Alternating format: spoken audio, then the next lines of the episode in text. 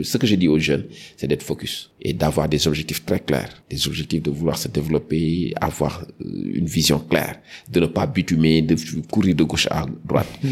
Parce qu'aujourd'hui, je ne veux pas prendre l'exemple d'un jeune qui fait le métier de tailleur, un an, deux ans, arrête, va faire friperie, arrête, va conduire Jakarta. Non.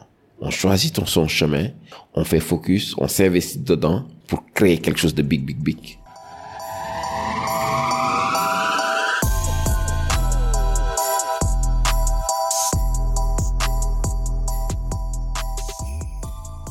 Bonsoir, salam zia à tous et à toutes, j'espère que vous allez bien.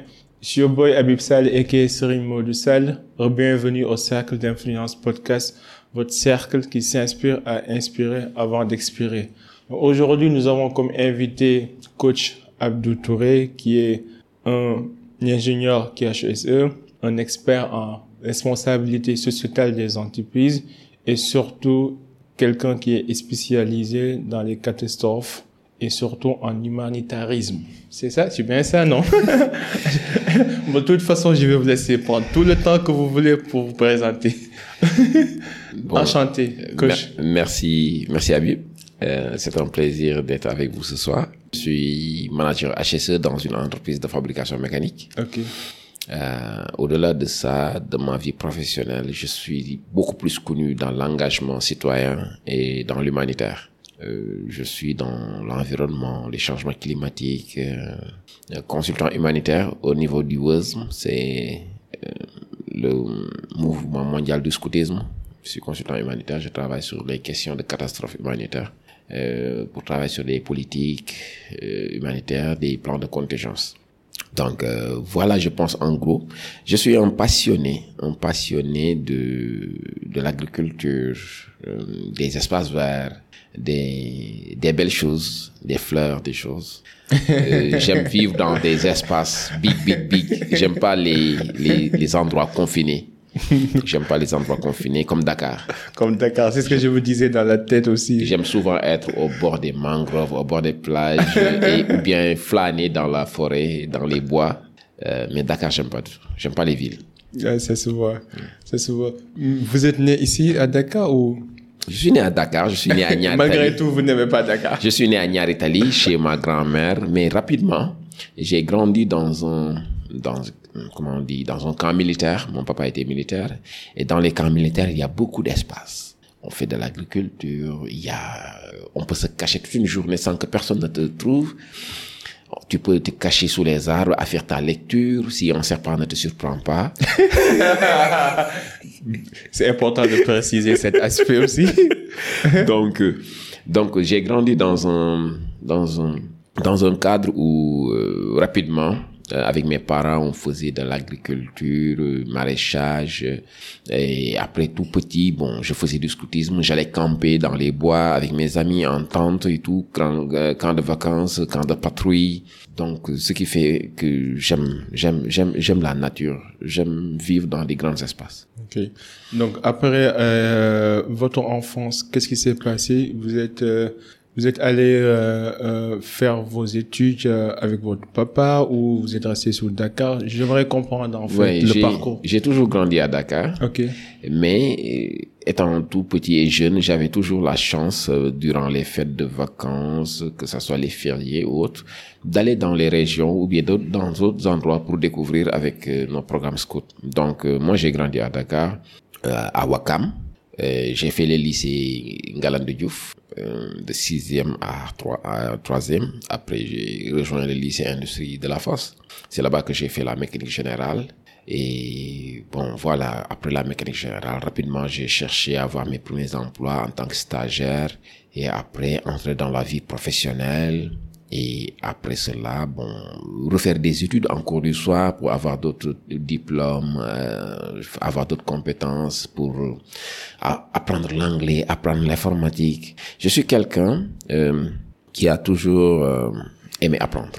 Euh, j'ai arrêté mes études en troisième. Beaucoup de gens ne savent pas que j'ai pas le bac. J'ai pas fait l'université. Mon université, c'est euh, la rue, la vraie vie, la vraie vie, les expériences, les voyages à travers le monde, le scoutisme. C'est le scoutisme en fait. C'est quoi le scoutisme?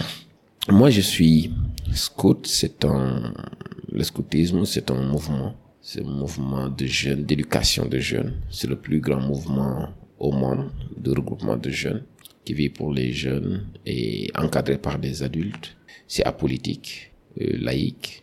J'ai fait toute ma vie dans ça.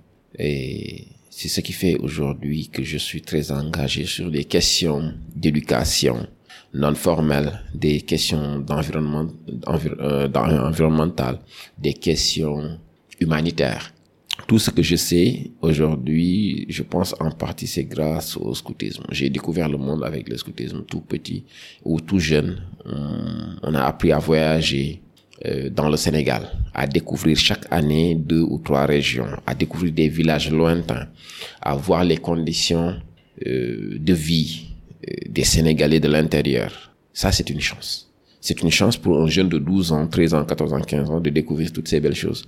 Mais de, de savoir que euh, notre confort à Dakar, dans les zones urbaines, euh, c'est quelque chose de très différent avec ce que vivent d'autres jeunes à, dans le Sénégal. Que ce soit à Saint-Louis, à Tambacounda, dans les villages de Niakhar, euh, Fatigue, Palmarin, euh, je sais pas, Fimla, Diofior, Nodjor, tous ces coins, je les ai découverts étant tout petit. On a appris à nous débrouiller, à faire des feux de camp, à camper seul avec nos responsables, à vivre en bande de copains.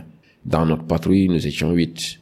Donc, nous vivions en sous-groupe de huit. Et nous nous débrouillons pour tout faire. On a appris à faire le linge, à faire la vaisselle, à faire des corveilles, chercher le bois, chercher l'eau, apprendre à cuisiner, à nous débrouiller, à bricoler. C'est ce qui fait que nous devenons, euh, en grandissant, autonomes et devenons responsables et de futurs leaders. Le leadership chez nous, j'entends souvent les gens parler de, des cours de leadership dans des universités, dans des grandes écoles. J'ai été sollicité une fois euh, de retour d'un voyage pour faire des cours de leadership dans une grande école de Dakar. Mais j'avais pas accepté de faire. Pourquoi? parce que j'ai pas appris le leadership à l'école. J'ai pas appris le leadership euh, dans des universités. Moi, j'ai appris le leadership dans l'apprentissage euh, non formel, dans ce qu'on appelle la méthode la méthode scout, le learning by doing, l'apprentissage dans l'action. Tu es avec un adulte qui, qui, qui, qui, qui vous coach, mais qui vous donne pas des ordres, qui fait et qui vous montre comment faire et vous accompagner à faire qui vous éclaire vers les bonnes marches, quoi. Ouais. Euh, supposons, mm, mon chef scout, quand il nous amenait à faire un reboisement, il donne pas des ordres. Hé, plante ça. Hé, fais ceci. Hé, fais cela. Non. Il fait avec nous. On creuse ensemble.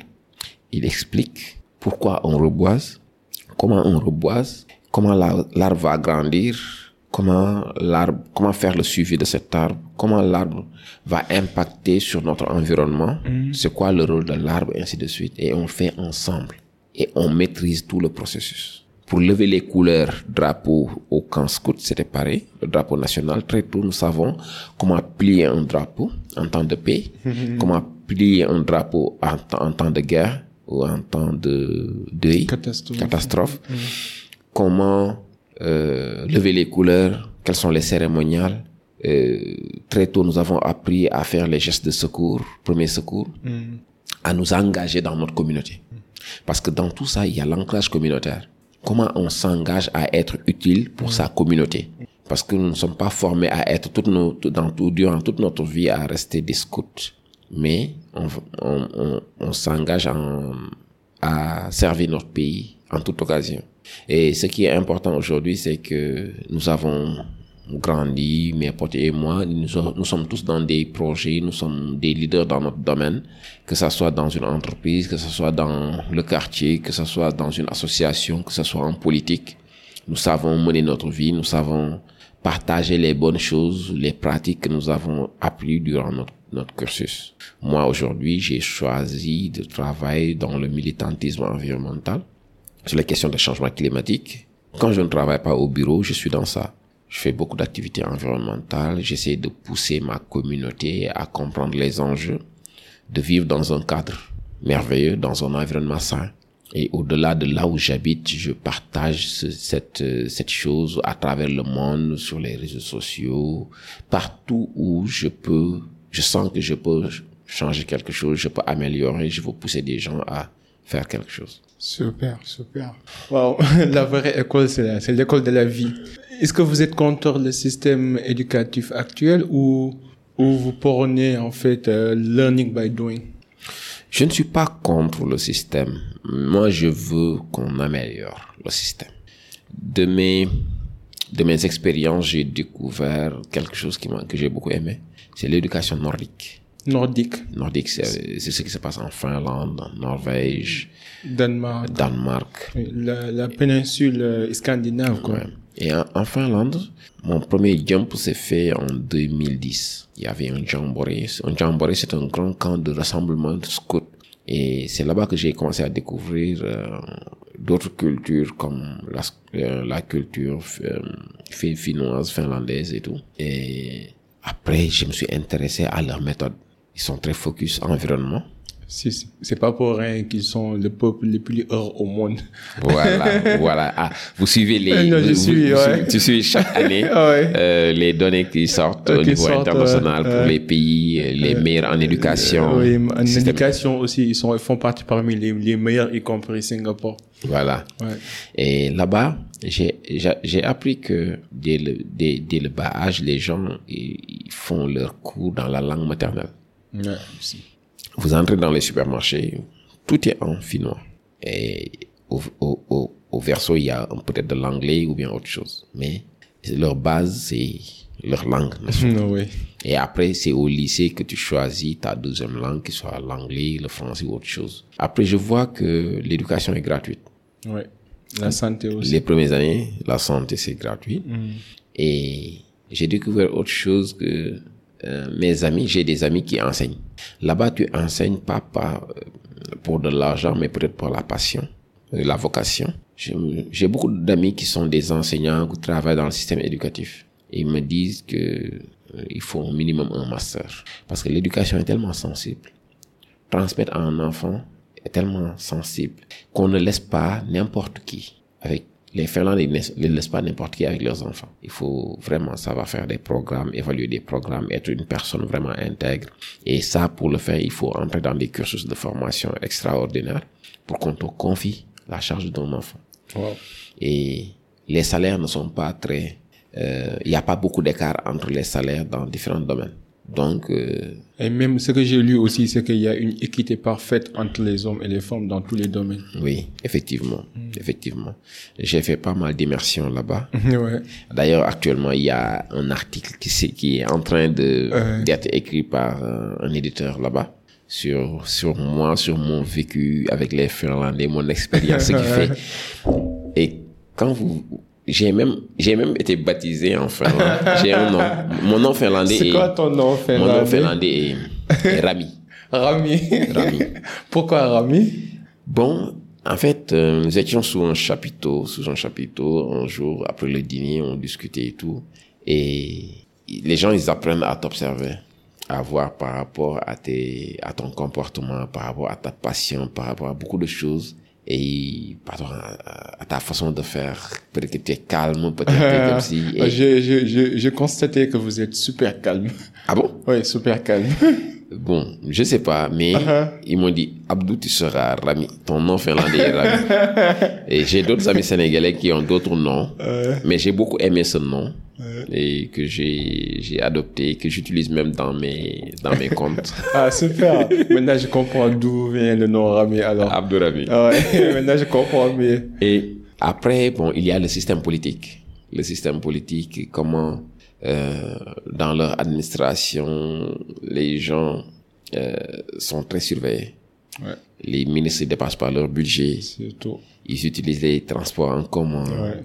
Et n'importe quel citoyen peut poser des questions sur le budget ministériel, sur quel tel projet, et doit avoir coûte que coûte les réponses adéquates par rapport à cela. Et j'aime- beaucoup. Et c'est un pays qui a beaucoup d'îles, beaucoup de bois, beaucoup d'eau. La première fois quand j'ai demandé quelles étaient vos ressources, ma- euh, mon ami qui, est, qui était finlandaise, qui est là-bas, je faisais le, le home hospitality chez lui. Je lui ai dit, c'est quoi vos ressources? Qu'est-ce que vous faites? Il me dit, notre première ressource en Finlande, c'est l'éducation. Wow. Et comment, comment? Il me dit, en fait, nous investissons euh, dans l'humain. Nos ressources humaines sont nos premières ressources et c'est par l'éducation que nous protégeons nos ressources. Si, si. Et après, nous avons du bois, nous avons de l'eau, beaucoup de cours d'eau, nous n'avons pas de pétrole. Nous utilisons l'énergie nucléaire, l'éolienne, un peu de solaire parce qu'ils n'ont pas beaucoup de soleil. C'est au nord. Euh, voilà. Et ils me disent la différence sur ce qui fait notre développement, c'est l'éducation. L'éducation que nous faisons. Aujourd'hui, quand j'étais là-bas, c'est eux qui ont créé Nokia. Et ils ont énormément de jeunes très investis dans l'international. Tu vois, dans beaucoup d'institutions, tu trouves des jeunes finlandais. Ils sont, ils sont bons. Même Spotify, je pense, c'est des, c'est des, en tout cas, c'est des gens qui viennent de la péninsule scandinave.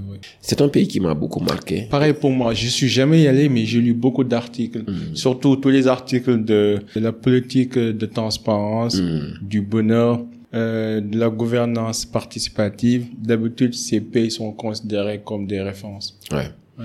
ouais. Donc, bon, euh, aujourd'hui, je collabore dans mes projets avec beaucoup de Finlandais qui sont des amis que j'ai connus dans le scoutisme et en dehors du scoutisme, nous collaborons sur beaucoup de choses.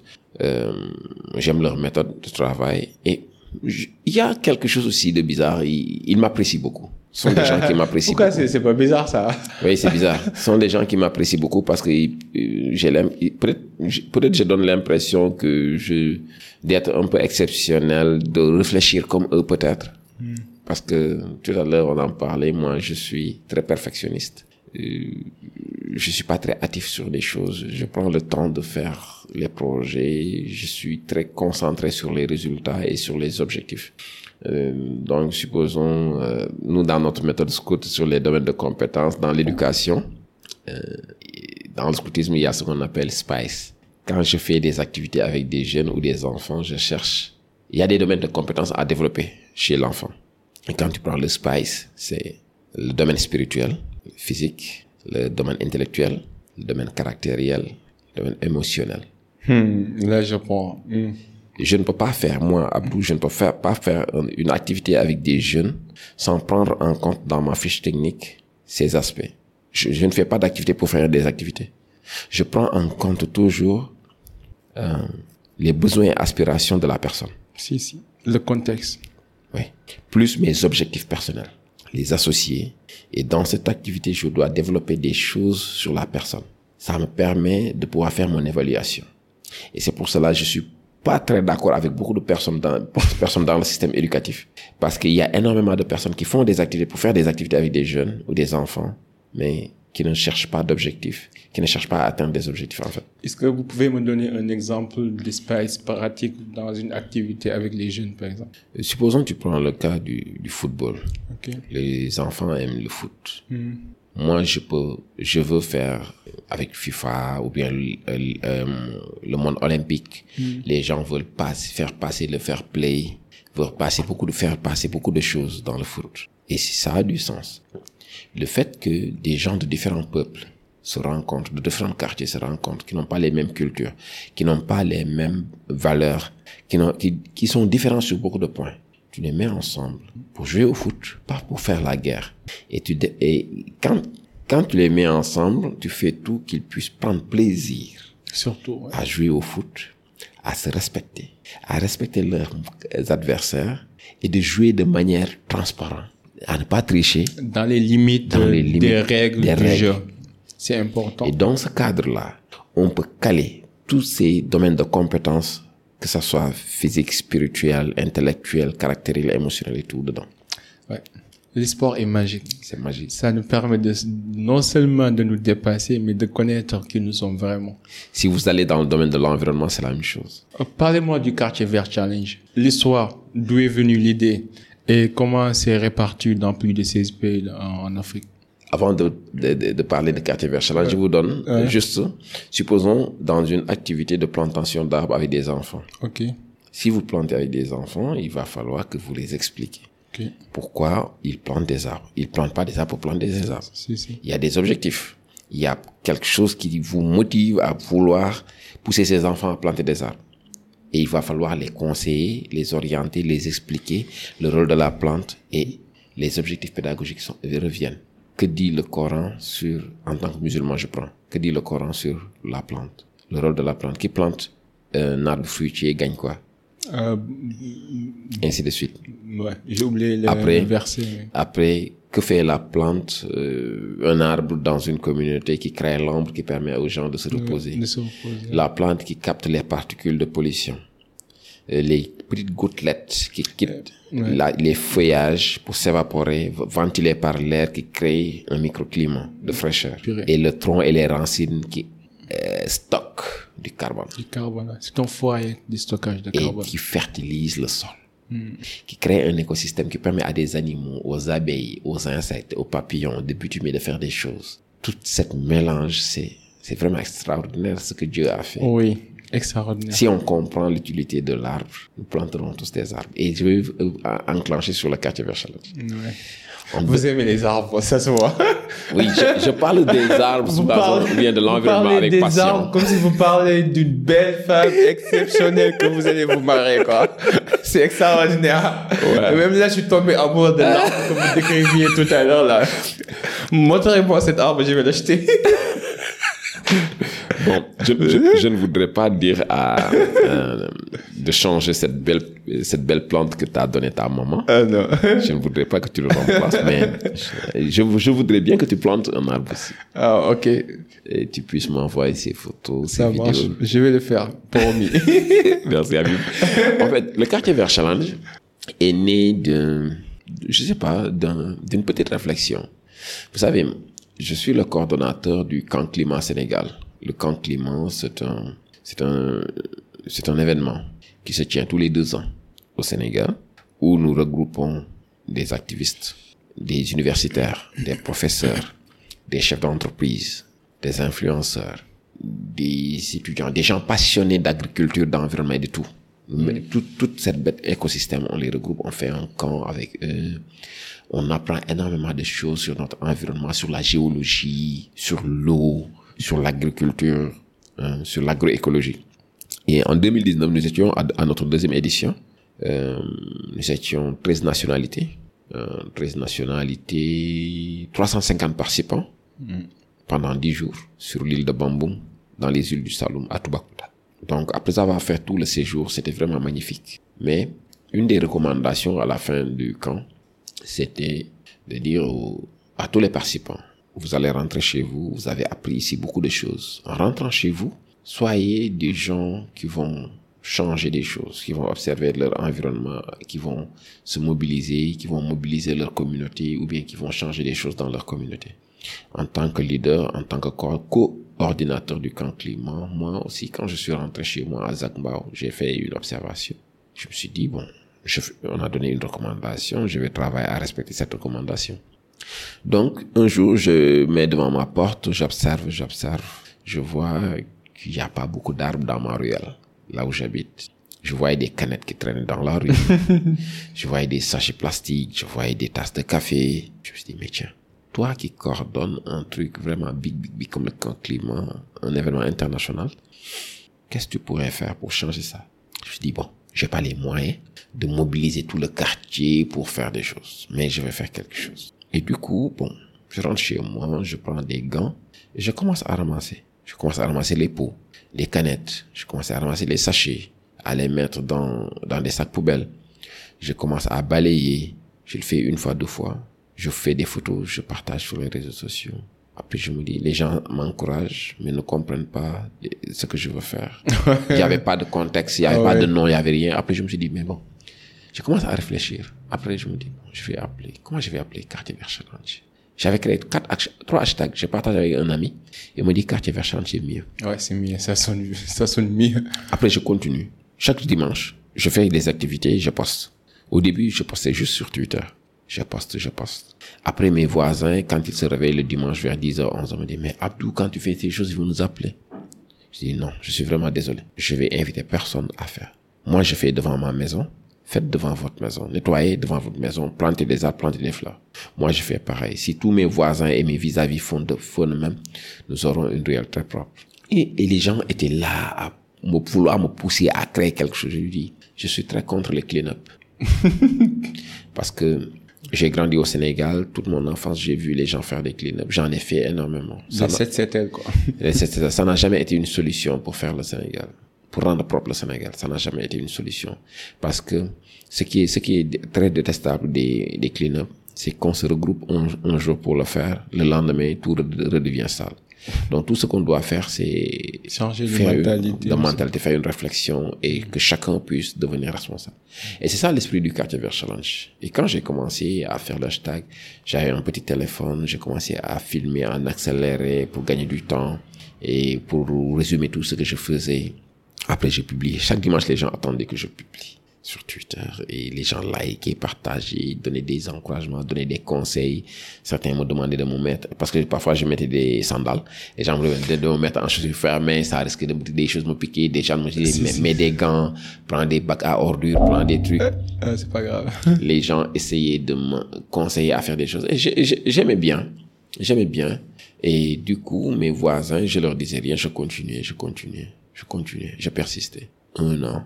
Et petit à petit, certains de, mon, de mes voisins ont commencé à balayer le matin. Ah, super. Certains. D'autres non. D'autres ne voulaient même pas... D'autres, oui, d'autres commençaient à planter même des arbres. Et petit à petit, il y avait des gens qui avaient des voitures, qui commençaient à râler. On n'a plus où se garer. mais bon, garde devant chez toi, mais devant chez les autres, ils, veulent mettre des arbres, laissez-les mettre des arbres. C'est pas devant chez vous. Hmm. Et voilà, petit à petit, ça commence, ça commence. Les gens commencent à, à, voir la chose qui donnait. Il y avait deux, trois familles qui s'impliquaient. Et le hashtag commence à partir. Des gens commencent à poser des questions. Des gens commencent à s'intéresser à cela. Des gens commencent à faire des choses dans leur quartier, mais devant leur porte. Mais il y a des gens qui n'ont pas compris. Des gens qui veulent que juste que je puisse les inviter à venir faire. Je dis, niet, je fais pas. Moi, je suis un scout, je vous dis, c'est l'apprentissage par l'action. Je fais, vous observez, vous appliquez chez vous. Mais je ne viens pas chez vous pour nettoyer, je ne viens pas chez vous pour planter des arbres. Je peux offrir des arbres, je peux offrir des choses, je peux donner des conseils, mais je viens pas. Aussi, des gens me demandaient si on peut venir chez toi, t'aider. Non, ne venez pas chez moi. Restez chez vous. Vous avez beaucoup de choses à faire dans votre quartier. Nettoyez devant votre maison. Même si vous ne faites pas pour votre quartier, nettoyez devant votre maison, faites des choses, conseillez aux gens, sensibilisez dans votre quartier. Mais moi, Abdou, je suis pas dans, ces, dans cette logique. Oui. De vouloir sillonner le Sénégal à balayer comme un fou. Excuse-moi du terme. Non, je comprends. Je suis d'accord avec vous aussi. Donc, euh, j'ai persisté dans ça. Parce qu'en fait, il y avait de la, de la méthode scout dedans toujours l'apprentissage par l'action. La charité ordonnée commence par soi. Ouais. Je fais, je montre aux autres, ils posent, je les explique comment faire, ils font. Et petit à petit, c'est parti. Et après, j'ai fait une formation en micro-jardinage. Je savais déjà faire du maraîchage. J'ai fait une formation en micro-jardinage avec la FAO, euh, une formation de formateur. Je commence à cultiver sur ma terrasse, à faire du maraîchage en même temps. En faisant du maraîchage, je, je fais de la transformation des déchets organiques pour faire de l'humus, de l'engrais, du fertilisant. Du compost. Du compost. je commence à manger sain, à cultiver mes menthes, à cultiver mes menthes, à cultiver des salades, des épinards, à faire mes sandwichs, à faire des choses que je partage et les gens étaient émerveillés, étaient passionnés sur ça. Je cultivais des, fraises, des épices.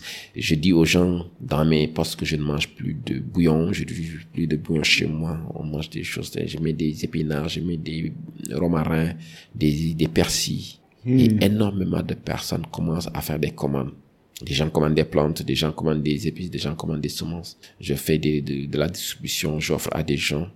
J'ai offert beaucoup de plantes et beaucoup de semences, de semences à des personnes pour qu'ils donner des conseils. Je suis allé même jusqu'à faire des séances de formation chez moi sur ma terrasse, à inviter des gens à venir, leur montrer comment faire. Parce que je voulais que les gens apprennent et démultiplient. Je ne cherchais pas à avoir de l'argent dessus. Je voulais juste que les gens se réveillent. Essaye d'éviter de, de manger des choses toxiques, de se réveiller sur, de se poser des questions sur leur alimentation, de manger sain, de cultiver, d'avoir des potagers dans leur maison, d'avoir surtout manger sain. Cet aspect-là, c'est important. D'avoir des potagers chez eux, de cultiver, de faire, de faire des fruits. Certains ont des terrasses. Sur les terrasses à Dakar, vous survolez un peu, vous voyez que, que les terrasses sont des débarras. Il y a énormément de briques à brac sur les terrasses. Et pourquoi ces terrasses ne peuvent pas être vertes? Pour qu'on retrouve notre Cap Vert.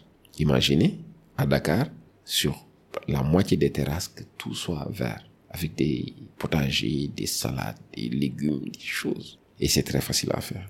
Maintenant, bon, avec euh, les vicissitudes, les problèmes de Dakar, euh, c'est un, c'est une zone urbaine très dense. Les gens n'ont pas trop le temps. Et je comprends. Mais nous, nous, nous ne baissons pas les bras, nous continuons. Et ce qui fait aujourd'hui, euh, ça fait partie des composants du quartier vers Challenge, et ce qui fait que aujourd'hui, petit à petit, le hashtag part, les journalistes sénégalais euh, commencent à venir me voir, à partager, à inviter sur les plateaux. Et petit à petit, c'est la presse étrangère qui vient. On voit la, la presse française, euh, les grandes chaînes, les grandes chaînes euh, qui sont en continu, France 24, TV5, euh, ITV, RFM, RTS. Après, il y a eu Brut qui est venu. Après, il y a eu Deutsche Welle, les Allemands. Il y a eu quoi, BBC, quoi. C'est tellement énorme. Il y a eu des, des radios, des chaînes communautaires qui sont venues. Il y a eu Cesti, chaîne télévision de Cesti qui est venue. Donc, je ne peux pas me citer tout, mais ils sont tous venus. RFI en français ou RFI en full full day. Ils sont tous venus, ils ont fait des projets. J'ai été invité à Paris, RFI, France 24 et tout. J'ai fait des immersions, j'ai partagé le quartier Vert Challenge. Mais les médias ont joué un grand rôle dans le quartier Vert Challenge. Aujourd'hui, c'est une communauté de jeunes. Euh, je n'ai jamais voyagé, entre parenthèses. Je n'ai jamais voyagé pour le quartier Vert Challenge pour démultiplier dans les régions. Euh, la communauté quartier Vert Challenge est née des réseaux sociaux. Et c'est ce que je dis souvent aux gens. On nous dit que les, les réseaux sociaux ne sont pas bons. Ça dépend. Ça dépend de Oui. l'utilisation. Ça dépend de l'utilisation et surtout de l'objectif derrière. La valeur qu'on va ajouter surtout. Voilà. Aujourd'hui, euh, avant ce mois, nous étions 16 pays membres du quartier Vert Challenge. Il y a eu des antennes, des ambassadeurs dans différents pays et dans des villes africaines. Des gens qui participent à des sommets aujourd'hui. Parce que, question de leadership, moi j'aime déléguer. J'aime distribuer les tâches. Me mettre en retrait souvent pour former ces jeunes. On m'invite dans des sommets parfois. Je préfère rester et envoyer d'autres jeunes pour qu'ils aillent apprendre, découvrir et venir restituer dans leur communauté, partager leurs expériences. Donc, euh, il y a eu deux événements qui sont passés cette année. C'est le COP 15 en Côte d'Ivoire et le Climate Change à Dakar. J'étais pas présent. J'ai eu des invitations, mais j'ai envoyé d'autres personnes, des jeunes, pour qu'ils puissent participer et découvrir et venir restituer aussi avec leur père et rencontrer d'autres personnes. Ça leur donne de l'expérience. Euh, je suis coach sur le Yali. Mes étudiants du Yali, Je suis passé par Yali. mais bon, moi je suis sur le Yali euh, dans le leadership. Pour les gens qui comprennent pas ce que c'est que Yali, c'est quoi? C'est Younger Leaders, Ouais, African Young League. African Young Leaders, c'est ça. Yali. Bon, c'est un, un- euh, c'est une initiative euh, qui a été initiée par USAID Mhm. dans le but de former les jeunes africains sur le leadership. Ouais. Pour les gens qui comprennent pas. Ouais. Et mes étudiants, euh, quand j'étais coach Yali, mes étudiants qui sont venus en immersion au Sénégal ont découvert, ils se sont engagés à, devenir des ambassadeurs aussi dans leur pays. Cameroun, Kinshasa et autres, ils sont en train de faire des choses merveilleuses. Je les vois dans des journaux au niveau local, chez eux. Mais en fait, comment vous vous sentez quand vous voyez qu'une petite idée a pu transcender, a pu en fait euh, franchir des frontières, passer d'une ville à une autre, alors que le début, vous, vous, vous voudriez juste aider, en fait. vous voudriez juste engager, vous voudriez juste impliquer, montrer l'exemple. Comment vous vous sentez quand vous voyez qu'une petite idée peut aller dans des terres inconnues et susciter ce changement positif? Oui, bon, euh, c'est un sentiment de satisfaction, mais euh, pas d'achèvement pour le moment.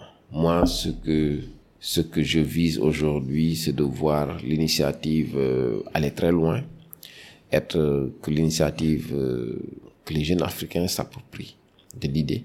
Vous savez, le quartier vert challenge, on peut le lier à beaucoup de choses. Allons sur le tourisme, par exemple. J'ai déjà rencontré à l'extérieur du Sénégal des gens qui ont des clichés. Quand tu leur parles de Dakar, il fut temps, c'était la saleté, Ouais. les poubelles. Il y a beaucoup de gens qui ont gardé cette image. Et les gens ne savent, peut-être les gens ne savent, mais ils minimisent la propreté, le fait de, vivre dans un environnement sain et ce que ça peut impacter sur notre tourisme. Il y a des gens qui vont éviter le Sénégal, Dakar, à cause de ces tas d'immondices, de ces villes qui accueillent à l'entrée de ces villes les tas de, de papier, de déchets plastiques qui nous accueillent. Les gens ne prennent pas conscience de ces choses. Moi, dans, quand je voyage, je vois d'abord l'aspect environnemental, l'aspect accueil, l'aspect humain. L'aspect salubrité. L'aspect salubrité, c'est important.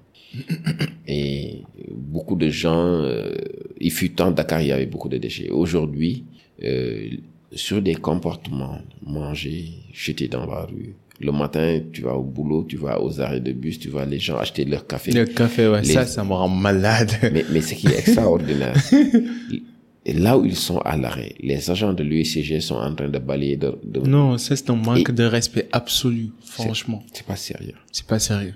Je me pose souvent des questions sur Comment changer cette mentalité? Parce que ça, franchement, en fait, ils doivent comprendre que ce qu'ils sont en train de faire, c'est c'est respectueux. Mais en fait, le problème, c'est que ce sont des gestes tellement automatiques et innés. Pour moi, c'est que ce sont des choses innées au fond de, du sénégalensis. Est-ce que c'est inné? Parce qu'il y a des gens, quand ils voyagent, ils respectent, ils respectent les bonnes pratiques des autres pays. Moi, je connais des mots de mots, quand ils sont là-bas, ils jettent pas. Mais quand ils reviennent au Sénégal, ils reprennent les, les mauvaises habitudes. Parce qu'ici, on ne sanctionne pas. C'est ça, en fait. Je pense que c'est exactement ça. C'est, je l'ai dit un jour, euh, ce qui va résoudre beaucoup de choses au Sénégal, les gens n'aiment pas que je parle de ça, je vais en parler. C'est le dagopos.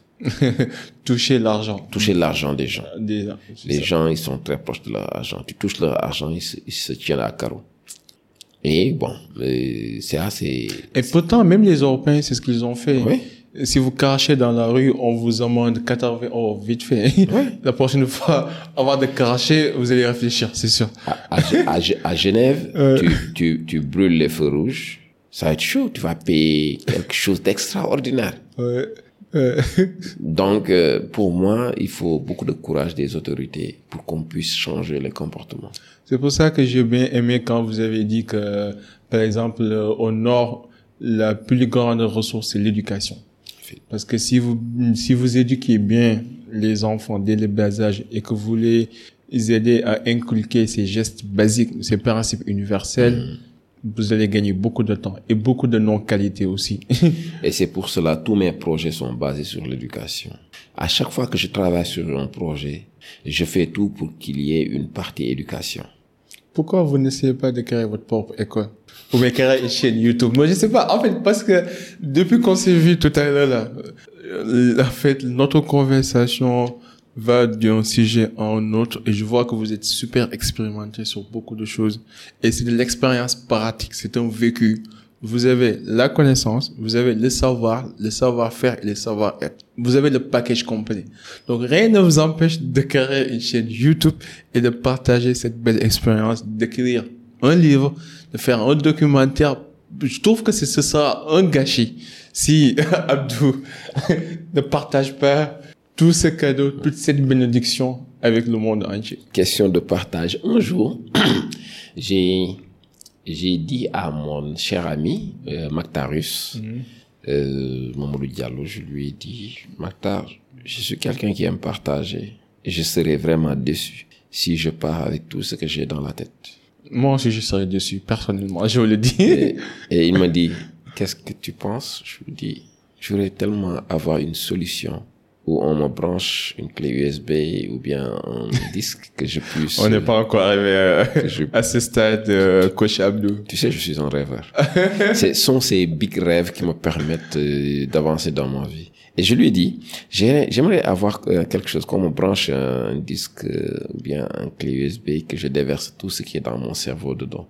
Je sais pas si la technologie sera là. Pas Après, encore, il pour me dit- l'instant. Il me dit, Abdou, tu sais quoi Euh, Respectons l'équ- l'équilibre, comme Dieu a fait. Il y a des choses qui méritent d'être partagées. Il y a des choses qui méritent d'être partagées, mais que tu ne pourras pas partager. Il y a des choses qui, que, avec lesquelles tu partiras. C'est, c'est ça, c'est la, c'est, c'est, c'est la, c'est, c'est toute la magie de la création de Dieu. Aucune œuvre est parfaite. Voilà. J'ai- Et quand il m'a dit cela avec des paroles très sages, j'adore Mamadou. Et j'ai réfléchi pendant des jours à cela. Je me suis dit, bon, il a raison. C'est pour rejoindre ce que tu disais sur les chaînes YouTube, sur les livres, surtout. J'ai des projets dans ce sens. Peut-être que j'ai besoin d'une équipe qui m'encadre, qui me dit, coach, tel jour, tu as, et j'aime, j'aime, j'aime même pas, j'aime pas, il a autouré de, de, un, des élèves de SEC. Comment il s'appelle encore Sek Monsieur Suleiman Sek. Suleiman Sek, que j'adore. Oui, que j'adore bien. Il y a Awa Touré qui m'appelle coach. Toi aussi, tu m'appelles coach. Moi, je me vois pas comme un coach. là. Je suis un citoyen lambda qui, Donc vous êtes un coach. vous êtes simple en fait dans la certitude. Et c'est ça qui fait votre beauté en fait. Bon, après, bon, j'aurais aimé qu'il y ait des gens qui me disent, euh, dans ton agenda, tel jour, tu dois enregistrer. Et des gens qui s'occupent de ça. Ok. Je ne peux pas. Déléguer ça à quelqu'un. Oui, il y a des gens qui doivent me dire, comme toi, ce que tu fais aujourd'hui. Tu me dis, Abdou, aujourd'hui, j'ai besoin de toi sur mon plateau. Des gens qui me disent, Abdou, bon, pour ta chaîne YouTube, pour tel jour, tu as un enregistrement sur tel sujet, on va le faire. Je viens, je dis ce que j'ai à dire, ils vont monter, ils vont faire, ils vont partager. Je comprends. J'ai pas trop le temps de m'occuper de pages YouTube. J'interagis beaucoup avec les gens sur mes pages euh, réseaux sociaux, mais je prends à cœur euh, la qualité Surtout. quand je dois partager réellement et question de d'édition de livres ou d'articles il me faut quelqu'un de bien qui, qui sait écrire qui, qui sait prendre la chose et les contextualiser. Question de film il y a des propositions dans ça il va falloir euh, quelque chose de big big big parce que je, je te dis tout à l'heure je suis un rêveur. Et quand je vais faire ce film je vais voyager. On va quitter le Sénégal. On va aller dans beaucoup d'endroits du Sénégal et à, à l'extérieur. Ça ça va demander beaucoup de sous je sais pas qui va se plo- qui va plonger qui va plonger je ne sais pas. On, on- on lance un appel solennel à tous les investisseurs qui nous écoutent. parce que je moi moi je suis un perfectionniste je vois les choses en grand. Et j'aime pas faire les choses à moitié. Soit je fais un big on fait un big big big film soit on fait un livre de ouf. Euh, soit on fait des télé, euh, un truc de télé-réalité qui peut résumer euh, Ouais. tout ce que je veux partager dans un euh, dans un, je sais pas trilogie mais peut-être dans une série et après, bon, voilà, il me faut des gens, des gens autour de moi qui partagent ma passion, qui aiment écouter ce que je dis, peut-être, je sais pas. Parce que moi, bon, en fait, toi, tu le dis, beaucoup de gens me le disent, bon, c'est vrai que je ne, je ne donne pas beaucoup de valeur à ce que je dis, mais c'est une erreur. En fait, c'est ça. Vous avez euh, la même problématique que Dr. Phil. Vous connaissez Dr. Phil? Oui, je connais. Oui, déjà, ce que vous faites là, c'est super compliqué, mais vous le rendez tellement simple que les gens pensent que c'est simple. Alors que c'est pas simple. Vous comprenez un peu? Alors, Dr. Phil, quand vous l'entendez parler, il rend les choses tellement faciles que tu penses que lui, là, son boulot est facile. Mais c'est parce que il a pris des heures et des heures à se préparer à un niveau où, quand il te dit des trucs complexes, il rend simple et tu le comprends. Mais en réalité, c'est pas simple. Dans la vraie vie. Vous comprenez un peu? Oui, peut-être parce que je sais que quand je te parlais de compétences, de domaine de compétences, moi, mon mentor m'avait donné un livre. Ce livre a été sur mon chevet pendant trois ans. Pendant trois ans où je lisais, je lisais à répétition certaines phrases. Je- J'essayais d'exercer, d'appliquer, de vérifier, d'avoir des séances de discussion avec lui en profondeur sur certaines choses. Parfois, je lis des choses, je suis pas d'accord, je viens rendre visite, je dis, il argumente, il me donne sa position, je repars. Peut-être que c'est à cause de ça. Après, j'ai appris comme ça et les choses sont devenues faciles, évidentes pour moi. Oui. Mais, mais, mais en réalité, je suis quelqu'un de, euh, de très simple. Moi, personne ne me verra à te courir vers le luxe. Je suis toujours en sandales, jeans simple ou bien truc, habit simple, t-shirt. Je fais mes reportages avec les chaînes. Je, je me prends pas la tête. tu sais, dans l'aventure ambiguë, euh, euh, il y a un, un- un- ce passage qui disait, euh, le bête coranique qui dirait à Samba Diallo, nous sommes de pauvres moisissures. De pauvres moisissures. Que peut faire de pauvres moisissures? Pourquoi se tuer à faire des choses extraordinaires, à s'habiller, à se faire des choses Je suis un pauvre moisissure. je m'habille simple, je fais ce que j'ai à faire. J'ai pas besoin de faire certaines choses euh, extraordinaires parce que après, je sais pas. Bon, euh, l'essentiel, bon, je sais qu'il faut respecter mes vis-à-vis, m'habiller correctement, être correct et tout, mais j'aime pas tirer le diable par la Si, queue. si. J'aime être d'accord. vraiment euh, un niveau simple. Je vivre ma vie, boire mon nez, mon thé, mon café, manger mes guerchechaf. Euh, prendre- vous êtes trop simple, j'aime bien. Mais quel conseil donneriez-vous aux jeunes qui n'ont pas terminé leurs études ou bien qui sont en train de suivre une éducation non formelle et qui se sentent perdus? Je pense que vous êtes euh, une preuve parfaite qui, qui montre que, et qui démontre surtout qu'il est possible de réussir. Il est possible d'être compétent, érudit dans un domaine sans passer par les voies traditionnelles. Est-ce que vous avez des conseils à donner à ces jeunes? En fait, moi, je dis une chose. Quand les parents ont les moyens et vous mettent à l'école, quand ils ont les moyens, battez-vous. Ok. Battez-vous. L'éducation, c'est quelque chose de très cher et c'est merveilleux. Moi, je le dis souvent. Pourquoi j'ai arrêté vite mes études? C'est parce que j'arrivais à un moment où je devais prendre, prendre la relève chez moi. Je devais prendre la relève. J'ai cherché des raccourcis pour trouver un métier et ce que j'ai fait en termes de sacrifice a aidé ma famille aujourd'hui à ce que mes petits frères et mes petites sœurs puissent continuer les études et devenir des experts dans leur domaine. Super important. Et je ne regrette rien de cela. Une belle leçon de vie pour les gens qui nous écoutent. Donc, les études, la formation, c'est primordial pour pouvoir bien vivre dans ce monde et réaliser ses rêves. Moi, je dis toujours aux gens, même si ce sont des problèmes qui ont fait que tu quittes l'école, dans ce que tu es, peut-être tu fais un métier ou bien tu fais un business, fais-le avec le plus grand sérieux, comme si tu étais le plus grand PDG. Tu sais, moi, j'étais euh, un mécanicien comme ça, avec ma blouse. Je quittais mon quartier avec mon, euh, ma tenue bleue de chauffe. Mes copains continuaient l'école, l'enseignement général ou allaient à l'université. Mais depuis le jour où je suis entré dans l'enseignement professionnel, je me suis dit, ça c'est ton avenir. Je le prends au sérieux. Je, je, n'oublierai jamais la note de mon premier devoir. En mécanique générale, j'ai eu 19,25. En technologie générale. Donc, c'est pas parce que j'étais nul que j'ai quitté l'école, mais parce qu'il y avait un besoin réel pour quitter et s'orienter sur autre chose. Une urgence. Je dis souvent à mon fils, mon premier prix, je l'ai eu en classe de CI, mon premier prix. Et c'était le livre de Tito Topin. Je n'oublie pas, ça, ça m'a marqué, le, titre de, le livre de Tito Topin, Le Pirate. C'est un livre que j'ai cherché Fnac à Paris. Il coûte très cher actuellement. Donc, euh, si vous, euh, et après, si vous n'avez, si vous êtes dans une situation où vous n'avez pas les moyens de continuer les études, soyez focus dans quelque chose, mais le jour où vous aurez les moyens de payer encore pour apprendre, apprenez. On ne finit jamais d'apprendre. Oui. On ne finit jamais d'apprendre et chaque jour, moi c'est pour cela que j'aime quoi, euh, euh, échanger avec les jeunes, converser. J'apprends chaque jour des jeunes, j'apprends de leur expérience, j'apprends de ce qu'ils font. Aujourd'hui, j'ai besoin de compétences autour de moi pour m'accompagner sur beaucoup de choses parce que je ne peux pas tout faire pour moi-même. J'aime beaucoup les études et il paraît un jour, ma, mon, mon, pa- mon papa a dit à ma petite sœur, qui est un expert en audit, finance, fiscalité et tout, mais Abdou m'étonne. Ça, c'est ma petite sœur qui m'a rapporté cela. Ouais, Il a dit, Abdou m'étonne.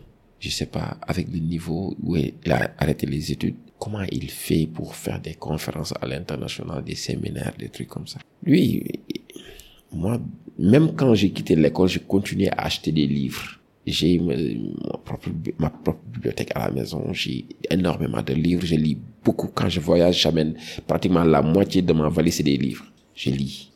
J'essaye de comprendre beaucoup de choses dans le monde. Donc, euh, je, ce que je dis aux jeunes, c'est d'être focus et d'avoir des objectifs très clairs. Des objectifs de vouloir se développer, avoir euh, une vision claire, de ne pas bitumer, de courir de gauche à droite. Parce qu'aujourd'hui, je ne veux pas prendre l'exemple d'un jeune qui fait le métier de tailleur, un an, deux ans, arrête, va faire friperie, arrête, va conduire Jakarta. Non. On choisit son chemin, on fait focus, on s'investit dedans pour créer quelque chose de big, big, big. En tout cas, moi, j'aime encourager les jeunes, j'aime leur parler, j'aime les booster. Il y a pas mal de jeunes autour de moi dont je suis très fier. Très, très fier. Parce qu'ils sont partis de rien. Ils sont entrepreneurs aujourd'hui. Certains, on se les s'arrache aujourd'hui dans le monde de l'audiovisuel. D'autres sont, je donne le, don- le nom de Jamtung, qui n'est plus au Sénégal, qui est en Gambie actuellement, qui fait de la prod, qui fait énormément de choses. Et c'est quelqu'un qui était vraiment désespéré quand il a fait deux fois le bac et qu'il n'a pas eu. Il a commencé à faire de l'infographie euh, sur du tissu. Je lui avais donné 2500 francs pour annoncer un événement, écrire sur un tissu et afficher à Kamasa. Aujourd'hui, il a fait de grandes ONG à Dakar. Il a été débauché à l'extérieur. On lui a offert un studio big, big, big, big, big, avec beaucoup d'investissement d'argent dedans. Machallah. Parce qu'il a appris tout sur YouTube. Il y a Latir qui est de DK Express qui fait de la livraison. Lui, la première fois quand il est venu, il m'a dit, je vais acheter un scooter, je veux livrer. Mais avant cela, il a beau chercher des, des bourses pour avoir de quoi payer ses études, il ne pouvait pas. J'ai eu confiance en lui. Avec des amis, on l'a aidé. On va faire un, un truc de d'argent. Là, il a son entreprise. Il a une flotte et très sérieux, très focus, qui a qui vient d'ouvrir ses bureaux ici à Westfoire. Ah, super. Ah non. ah, je suis content pour lui. Et il y en a d'autres encore. Je peux vraiment écrire un livre sur Non. tous les jeunes. Juste pour vous montrer que tout est possible. Tout est possible. Mais il faut prendre le premier pas. Il faut sauter. Il faut sauter. La vie, tout est incertaine. Et quand tu choisis un domaine, il faut être focus. Il faut être focus, l'étudier et voir les paramètres qui te permettent d'avancer. De discuter avec des gens expérimentés qui te permettent d'avancer. De découvrir ce métier, de l'aimer. Quand on n'aime pas quelque chose, on ne peut pas prospérer avec. C'est impossible. Il faut vraiment choisir son domaine, savoir que je vais me tuer dedans. Je vais prendre des, des, des nuits blanches, je vais faire des fériés, des, des, je vais travailler des fériés, je vais travailler des jours de dimanche, je vais, je vais, je vais faire énormément de choses. Moi, il y a des gens aujourd'hui, j'essaie de les coucher dans des, dans des domaines. J'ai des activités, ils veulent venir, je dis, niet, tu viens pas. Tu viens pas, va travailler. Abdou, il est dans des reboisements campagne. Euh, va travailler, fais de, fais tout pour avoir de l'assise. D'abord. Un jour, tu, tu délègueras des tâches et tu viendras avec moi faire des choses. D'accord. D'accord. C'est, ça, ça revient à ce que vous disiez de rester focus. Parce que parfois, je vois beaucoup de gens qui, en fait, euh, qui distribuent leur focus ou qui se mettent sur plusieurs choses. Et à la fois, et après, tu te dis, bon, à force de vouloir faire tout, on fait absolument rien, quoi. En fait, on peut pas être, euh, je pense pas, je, je ne pense pas qu'on peut être multitâche. C'est pas possible. C'est pas possible. À un certain moment, on a besoin de sécurité pour notre famille, pour l'avenir, pour tous les gens qui espèrent nous voir à un certain niveau. Parce que au-delà de toi, il y a tes parents, il y a ta famille. Tu deviens un étendard. Et les gens ont envie de te voir quelque part, de te voir, de voir leur fils, de voir leur petit grand frère, de voir leur frère à un certain niveau. De se réaliser. De se réaliser. C'est important. Le fait que les gens psychologiquement voient cela, ça les apaise, ça les calme.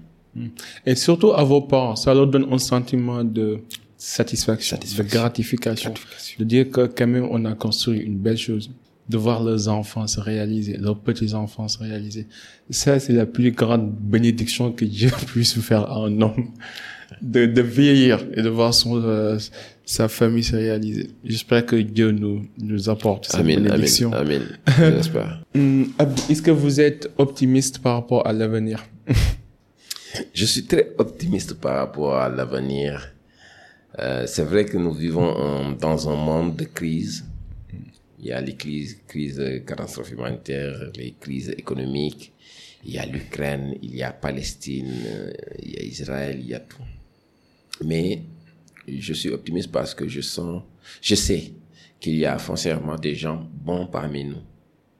Des gens bons qui peuvent, peut-être les guerres peuvent durer, mais peut-être que Dieu fera un jour que parmi ces gens qui sont bien parmi nous puissent arriver à un stade où eh, des- de bonnes décisions se, prennent-. Qu'ils puissent prendre de bonnes décisions, que les peuples soient unis et que la paix puisse euh, perdurer dans ce monde. Oui. Euh, Est-ce que vous avez connu un échec particulier qui vous a marqué dans la vie? Un échec particulier. C'est vrai que en général, euh, on peut travailler sur des projets, on peut courir derrière des subventions, on se, on se casse la tête. Mais je, je me souviens pas de réellement quelque chose euh, d'un échec qui m'a beaucoup beaucoup marqué parce que je suis quelqu'un qui est très euh, optimiste. Quand, quand, quand je vise quelque chose et que je ne l'obtiens pas, je me suis dit c'est dans l'ordre normal des choses, je dois redoubler d'efforts, travailler.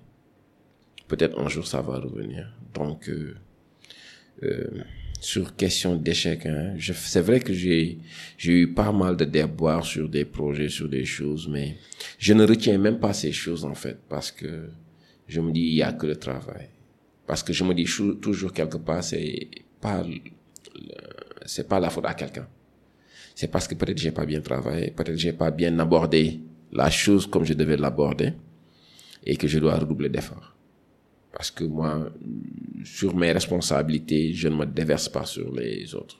J'essaie toujours de voir qu'est-ce qui n'a pas bien marché, qu'est-ce qui a marché. Est-ce que je dois collaborer avec, continuer de collaborer, ou bien est-ce que je dois me retirer quelque part, me concentrer davantage, bien faire la chose, me poser toutes les questions. Donc, Et quelle est la plus grande leçon que la vie vous a apprise? Si vous réfléchissez.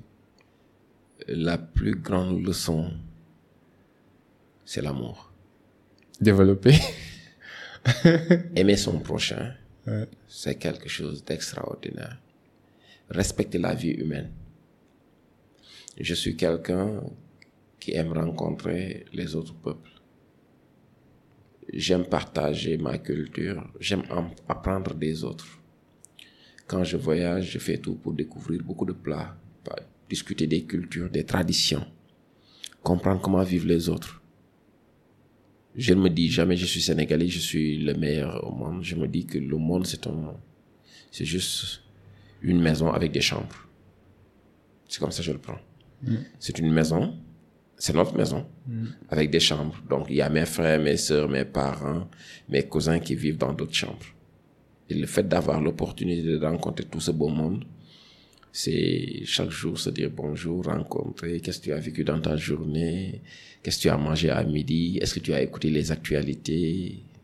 Moi, je vois comme ça le monde. Et j'ai énormément d'amis à travers le monde, et même au Sénégal, je me dis souvent, en Wolof, mënuma tumuranke.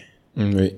Parce que dans chaque pays de ce monde, dans chaque région, je peux toujours trouver une maison où dormir. Et c'est ça la vraie richesse. Quand j'arrive dans une région, je ne peux, euh, j'ai le choix pour informer pas mal de gens que je suis là. Est-ce que je peux venir dormir chez vous? Est-ce que je peux, est-ce qu'on peut se voir? Et dans tous les pays aujourd'hui. Et tout cela, c'est à cause du scoutisme qui m'a permis d'avoir des frères un peu partout dans le monde, dans chaque continent, dans chaque pays. J'ai pu interagir un jour avec quelqu'un. Et je peux toujours compter sur ces gens-là. C'est fou, hein. C'est extraordinaire. Et- C'est et- excellent. Et au-delà des religions, au-delà des religions, tout ce que je dis, c'est au-delà des religions. L'humain, c'est quelque chose de très important. La, vie- la, la, la, valeur humaine, la vie humaine est sacrée. C'est pour ça qu'en fait, je suis super désolé quand je vois des personnes qui ont connu des moments difficiles ou bien qui ont commencé les marches de la vie euh, d'un pas super toxique ou d'un environnement toxique et qui se sentent désolés par rapport à l'être, par rapport à l'humain, par rapport à la raison d'être de la vie. Je comprends en fait leur pessimisme, mais l'humain est foncièrement bien. bien. Dieu ne crée pas, pour moi, Dieu ne crée pas des gens mauvais. Ouais, moi je. Parce que on dit en Wolof, le sac, euh, nit Tout ce que le, toute la création divine. Effectivement. Et j'ai eu une expérience que j'ai vécue. J'ai accueilli au Sénégal des jeunes Français qui se sentaient exclus de leur communauté, qui se sentaient bons à rien, qui ont abandonné les études. Cherchaient, certains ont commencé à toucher à, du crack. On avait un projet de construction de forage, de puits dans un village à 15 kilomètres de Malem Odar, dans un village perdu là-bas. Ces jeunes sont arrivés au Sénégal, je les ai accueillis avec leurs responsables et tout. On a fait le voyage. On est arrivé au village, on a commencé à faire le programme, à s'intégrer. Au début, ils étaient très calmes, très timides dans leur coin, certains. Je les ai déposés, j'ai expliqué, j'ai fait le icebreaker, j'ai tout fait avec les jeunes du village, j'ai créé avec les gens les interconnexions, je les ai laissés là-bas. J'ai créé un programme qui permettait que les gens puissent interagir, que chacun puisse apprendre de l'autre. Je suis revenu à Dakar pour mon boulot. Une semaine après, je suis reparti. Dix jours après, je suis reparti pour les chercher pour rentrer à Dakar et prendre euh, du temps au bord de la mer avant de prendre l'avion. À ma grande surprise, j'arrive. je vois qu'il y avait énormément de bordel, de bruit, de chahuterie, de rire. C'était vraiment fun. Je dis, mais qu'est-ce qui s'est passé? Parce que j'avais oublié que, en faisant l'ouverture de cette activité, j'avais dit aux jeunes, vous allez dans un village. vous allez voir et vous allez dire qu'ils sont très pauvres. Mais ils sont heureux. Ils sont heureux. Accomplis. Ils n'ont pas d'électricité. Wallah. J'ai déjà vu ça. On va au puits pour chercher de l'eau. Ouais. Ils vont manger du riz où tu ne verras quelques petits poissons dans le bol à midi. Le matin, vous pouvez peut-être ne pas manger du pain et du café, vous allez peut-être manger du couscous avec un peu de sel et du, lait. Le soir, la même chose. Ou bien du tchéré avec du niébé. Mais ils sont très riches, ils sont très contents, très heureux. Ils n'ont pas, ils n'ont pas. Après, vous allez vous poser des questions. Pourquoi ces gens sont toujours heureux et nous, nous sommes dans un, dans un, dans ce, dans ce grand Paris et que nous sommes aigris, nous sommes gris, nous sommes Déprimé, Dé- anxieux. ouais. Et j'avais oublié cette partie. Ils l'ont enregistré en fait. Ils ont observé, dès les premiers jours, ils ont observé la population. Ils se sont posé la question, mais Abdou avait raison. On n'a pas, il n'y a pas de raison à ce que ces gens qu'on considère comme pauvres soient heureux. Nous qui avons beaucoup de confort chez nous, nous sommes là tristes, anxieux. Ils ont commencé à faire les premiers pas, à interagir. Et quand nous sommes revenus à Dakar, je ai dit, vous êtes prêts à retourner Je oui. Et ok, on a préparé les choses, ils sont repartis. Euh, quelques mois après, j'avais une opportunité de voyager en France. Je les ai avertis que j'allais j'ai averti les responsables. Ce qui s'est trouvé, c'est que on m'a dit, Abdou, il y a telle, telle personne qui ont repris les études trois personnes. Deux autres personnes ont repris leur formation. D'autres se sont engagés dans des... Donc, ils ont tous repris leur vie en main. Mais ce qui est extraordinaire, les plus timides se sont engagés dans le théâtre. dans le théâtre. Et j'arrive, on me réserve un billet, ils sont à guichet fermé. C'est extraordinaire. J'avais la chance d'assister à cette euh, première à guichet fermé. Et à la fin, ils- quand ils ont terminé la scène, ils sont venus, ils m'ont remercié. M'ont dit, Abdou, tout ce qu'on a, tout ce qu'on a vécu ces derniers mois, ces exercices, cette formation sur le théâtre, c'est, c'est un peu grâce à toi parce que tu nous as boosté. On a cru en nous-mêmes, on est venu, on s'est intéressé à quelque chose. Et là, on se rend compte que nous avons le droit d'être heureux.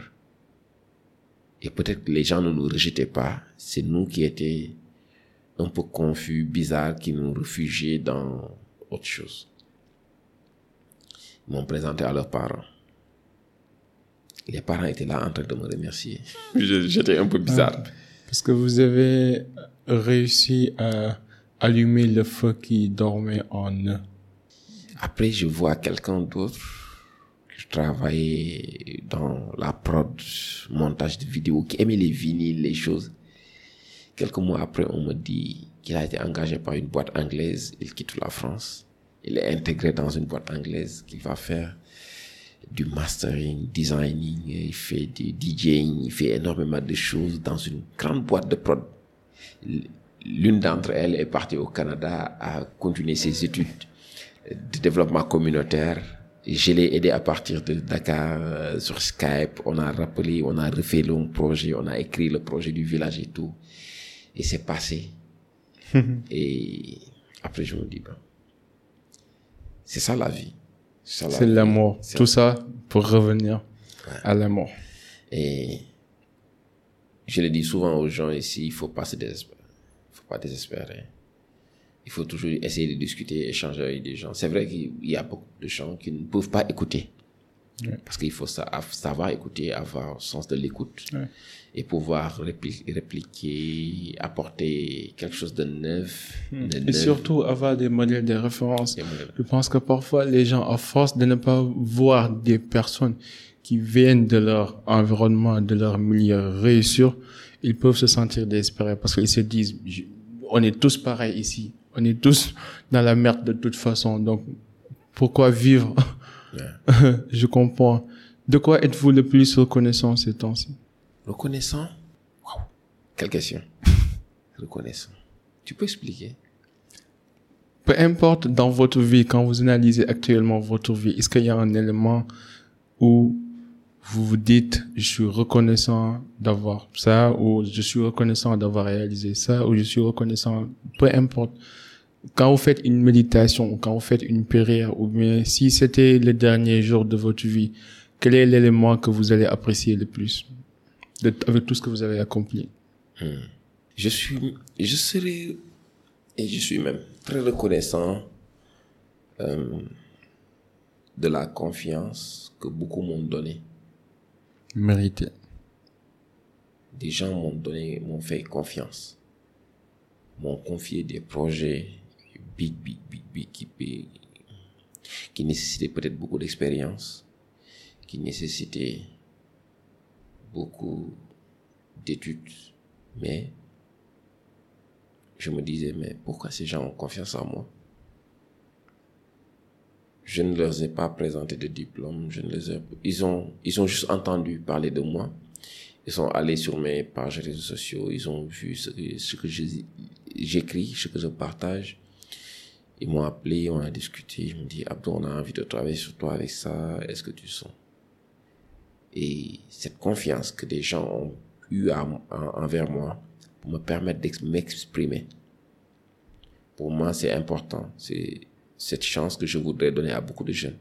Exploiter leur talent, de s'exprimer, de montrer ce qu'ils valent. Parce que pour moi, ces gens dont aujourd'hui euh, je suis reconnaissant, m'ont sauvé, m'ont fait sortir de l'ombre, m'ont confié des big, big projets, m'ont mis devant. C'est pour cela aujourd'hui dans mes projets, j'aime mettre les jeunes devant. J'aime déléguer des tâches, j'aime leur donner des missions pour leur permettre de s'exprimer, de montrer leur talent à leur, en retour. Je suis reconnaissant aussi à ma envers ma famille qui m'a beaucoup soutenu, ma femme, mes enfants, euh, mes frères et sœurs, ma communauté. Surtout, ouais. Ma communauté. En fait, je sais pas. Euh, je suis très reconnaissant envers ma communauté sur les réseaux sociaux. On me dit influenceur, je me prends pas pour un influenceur je me prends pour quelqu'un. Je pense que je suis juste une personne simple qui essaye, comme je vous l'ai dit dans le scoutisme, d'impacter positivement ma communauté. Et ils me le rendent bien. Ils me supportent. Ils me disent la vérité. Ce qui est important quand on travaille dans ce genre de milieu, c'est d'écouter les gens. Quand ils te disent là des choses, ils disent des conseils, de prendre en compte, de les respecter, les respecter, de prendre leur avis en, de prendre leur avis en compte, d'interagir avec eux, de ne pas les snobber, d'être quelqu'un de simple. Ouais. Terre à terre, discuter, d'échanger. Et quelle est votre définition de la réussite? La réussite.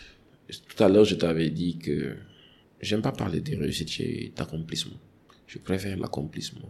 Et c'est quoi l'accomplissement pour, pour moi Pour moi, l'accomplissement aujourd'hui, que sur tous les projets que je travaille, que des jeunes Sénégalais, ou bien des Africains, ou bien des gens à travers le monde puissent s'y retrouver, en profiter, se faire, réaliser, que ça puisse être des passerelles pour d'autres personnes qui puissent vraiment euh, continuer leur mission, faire leur mission, y trouver des ressources pour pouvoir se développer, développer des activités pérennes, des activités que ce soit des activités lucratives ou non lucratives, mais des activités qui leur permettent aujourd'hui de pouvoir euh, faire leur part.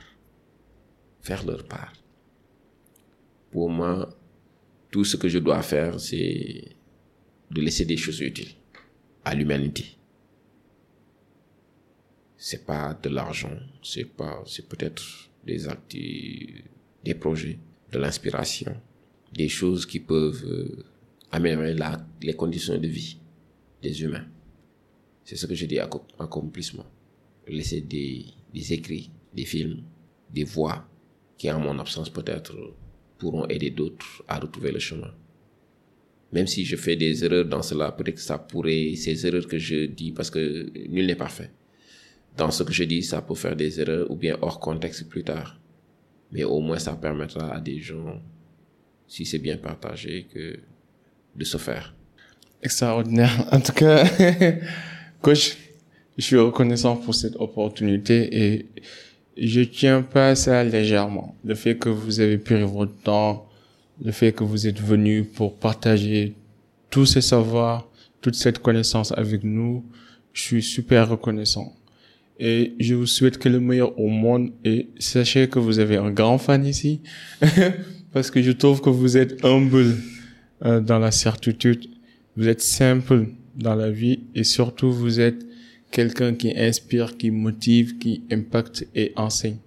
Vous êtes innocent dans l'âme et le cercle d'influence podcast, c'est votre cercle. Si on peut être utile, n'hésitez pas. Comment les gens pourront entrer en contact avec vous, surtout notre communauté qui nous regarde, qui nous suit sur les réseaux? Merci, Habib. moi, pour moi, c'est un plaisir de répondre à l'appel d'un petit frère. Mm. Et en plus, recommandé par un petit frère. ouais. Très timide qui habite avec nous.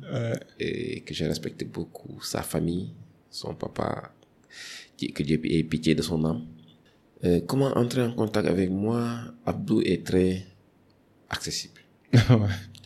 Que ça soit sur Instagram, Twitter, Facebook, LinkedIn. Euh, on m'écrit, j'ai réagi, je suis très réactif. Et sinon, euh, mon numéro de téléphone est toujours disponible. Ok. Donc, je mettrai tous les différents identifiants dans les show notes en bas. Et si vous voulez prendre contact directement avec lui, si c'est un projet sérieux ou vous voulez travailler avec lui, envoyez-moi un message sur Instagram et je pourrai vous mettre en relation. Si, si c'est uniquement du sérieux, parce qu'il faut pas, faut pas fatiguer notre coach Abdullah. Est-ce que vous avez un dernier mot? Avant qu'on qu'on boucle l'émission, l'épisode euh, Moi, mon dernier mot, c'est que c'est envers vous, vos amis, vos collègues, vos, travail, vos collègues qui travaillent ici sur, dans ce studio merveilleux. Pas merveilleux pour l'instant. Très simple, très simple, très bien fait. Du... J'ai adoré ces instants de partage. Un jour, il va falloir que toi, tu tu prennes la place ici, on te pose des questions. je, faire, je me sens très à l'aise ici, sur cette position. Juste, toute la séquence, je reçois beaucoup de questions sur des gens qui aimeraient savoir davantage sur moi. Mais, il va falloir euh, qu'on te cuisine. Hein? ah non, non, moi je préfère rester dans mon petit coin.